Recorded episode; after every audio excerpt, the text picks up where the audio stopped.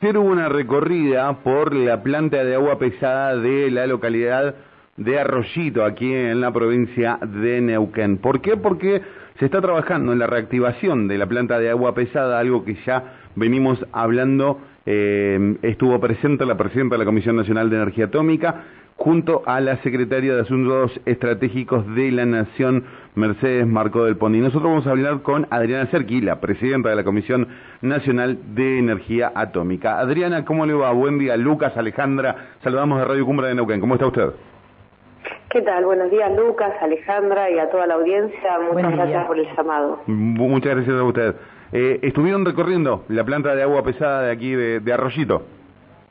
Así es, eh, estuvimos mostrándole a, digamos, a Mercedes y al, y al resto de la gente que es integrante de la comitiva, de ITEC y de IPF, eh, digamos, todas sus grandes potencialidades y los detalles de, bueno, de justamente de la posibilidad de la puesta en marcha y, bueno, discutiendo algunas de las posibilidades, ¿no? ¿Cuál es, ¿Cuál es la función que va a cumplir la planta de agua pesada para la República Argentina?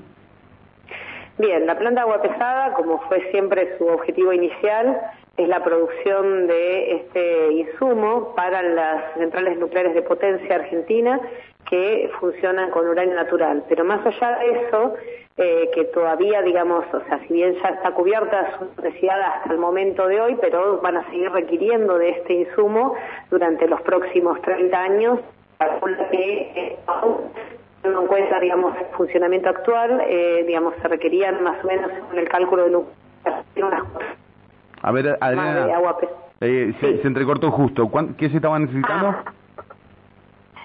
Se está necesitando algunos 480 toneladas de agua pesada y quizás un poco más con el plan de extensión de vida de Atucha, digamos que ya fue aprobado por la Secretaría de Energía con lo cual, digamos, se entiende que ese requerimiento va a seguir eh, incrementándose y bueno, y en este momento se está teniendo que importar unas 15, 20 toneladas de agua pesada más o menos anualmente y eso es un insumo que al país le cuesta, digamos, dólares que podría tener que evitarse tener que estar poniendo en el exterior.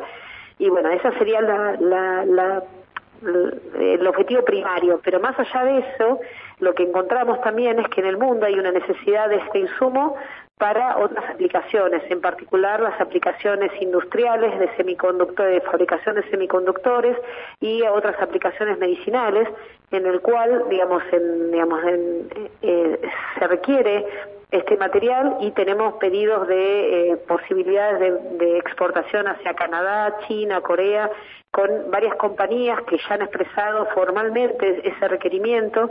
Y entonces con ese eh, con esa perspectiva o ese escenario de crecimiento en la necesidad de estos productos es que es posible pensar de que más allá de también de la provisión a nuestras propias plantas nucleares es un acervo digamos importante respecto de la posibilidad de exportación eh, de estos productos sí eso por un lado y por otro lado sí. y con respecto al estado de la planta hay que hacer una inversión inicial o ya se puede empezar a producir no, hay que hacer una inversión inicial en, digamos, tanto sea en poder volver a, poner en marcha, digamos, varios componentes que con el paso del tiempo, después de haber estado parada y aún sin haber estado parada, digamos, esos requieren cierto mantenimiento que se fue haciendo, pero que van a requerir el reemplazo de componentes nuevos en particular todo lo que es el sistema de control, que eso se va actualizando con el paso del tiempo, siempre es una necesidad,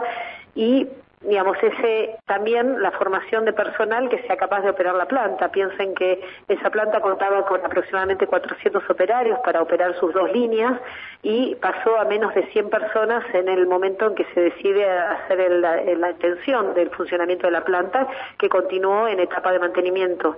Entonces, en este momento va a ser requerimiento eh, incorporar personal profesional que después sea capaz de formar al resto del personal. Se espera que si va a funcionar una única línea, que va a requerir entre 200 y 250 personas, lo cual va a requerir el ingreso entre 100 y 150 personas más que van a tener que pasar por este periodo de formación. Entonces, la combinación de la incorporación de personal con su formación y el poder reemplazar todos los sistemas que son necesarios y que seguramente en el, en el análisis que se vaya haciendo en estas primeras etapas va a requerir, digamos, el plan de trabajo en este momento está planteado de 25 meses para realmente en ese momento poder empezar a, digamos, a producir. Así que es un periodo largo. Eh, a veces uno se sorprende, pero en todo lo que es el sector nuclear, el sector industrial, los, los, los tiempos son mucho más largos que lo que a uno le gustaría. Es más, en las conversaciones con estas empresas extranjeras que estaban interesadas en la compra de estos insumos, nos decían, y no pueden apurarlo un poco, y no podría ser un poco antes, y a veces que estos tiempos son difíciles de acortar. Claro. Eh, van a, bueno, esto es la primera línea de producción, pero también se había hablado en su momento, eh, creo que también la idea de, de ITEC, la, la parte de IPF, habían pensado en hacer fertilizantes. Eh, ¿Eso se mantiene en pie a futuro?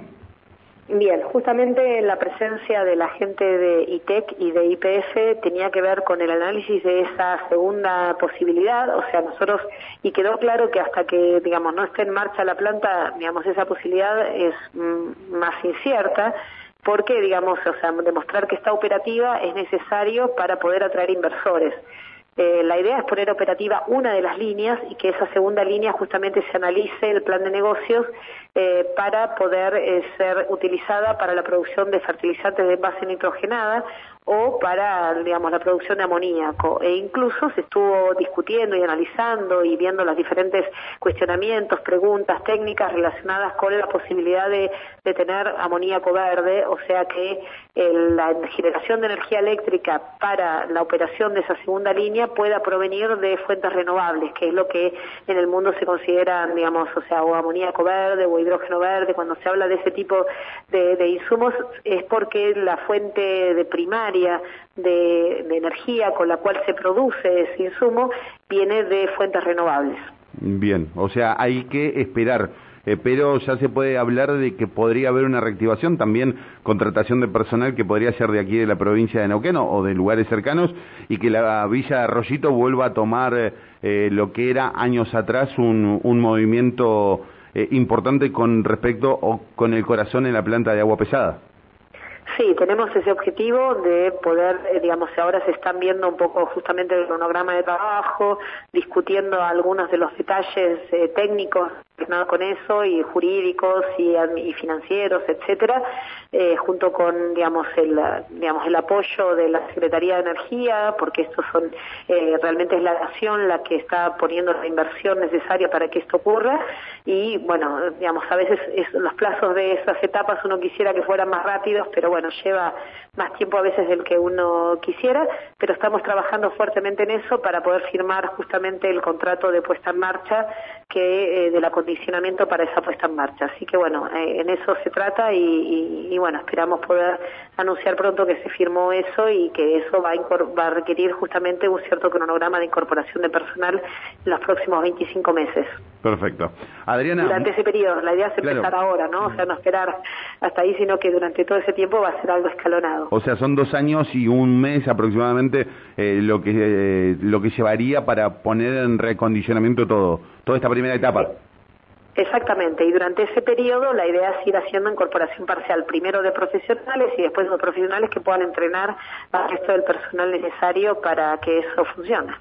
Así que sí, vamos a estar durante todo este tiempo con todo un plan eh, en diferentes etapas, eh, digamos, no sé, en los primeros meses tanto personal, en los segundos es lo que se está discutiendo ahora. Perfecto. Adriana, muchísimas gracias por estos minutos eh, y seguramente vamos a seguir en contacto para saber qué, qué está pasando con la planta de agua pesada. Bueno, un placer y bueno, siempre a disposición. Me parece que como organismo del Estado estamos, tenemos que estar a disposición de poder comunicar lo que vamos haciendo. Sin duda. Muchísimas gracias. Que tenga buen día. Sí, igualmente. Muchas gracias. Hasta luego. Adriana Serquis, presidenta de la Comisión Nacional de Energía Atómica de la Nación, hablando de esta visita que realizaron autoridades a la planta de agua pesada de aquí de Neuquén, un tema que ya veníamos tratando con la gente, que, con los trabajadores de la planta de agua pesada que pedían que comiencen los trabajos para volver a producir agua pesada. Bueno, allí lo contaba Adriana, eh, se está trabajando 24 meses, aproximadamente 25 meses, dijo ella, pues sería el tiempo necesario para poner en condiciones la planta de agua pesada en su primera etapa y luego sí pensar en una segunda etapa junto a la gente de ITEC, que es la gente de tecnología IPF, eh, para la producción de otros compuestos como puede ser hidrógeno, como puede ser fertilizantes para que la planta de agua pesada vuelva a tener productividad al 100%.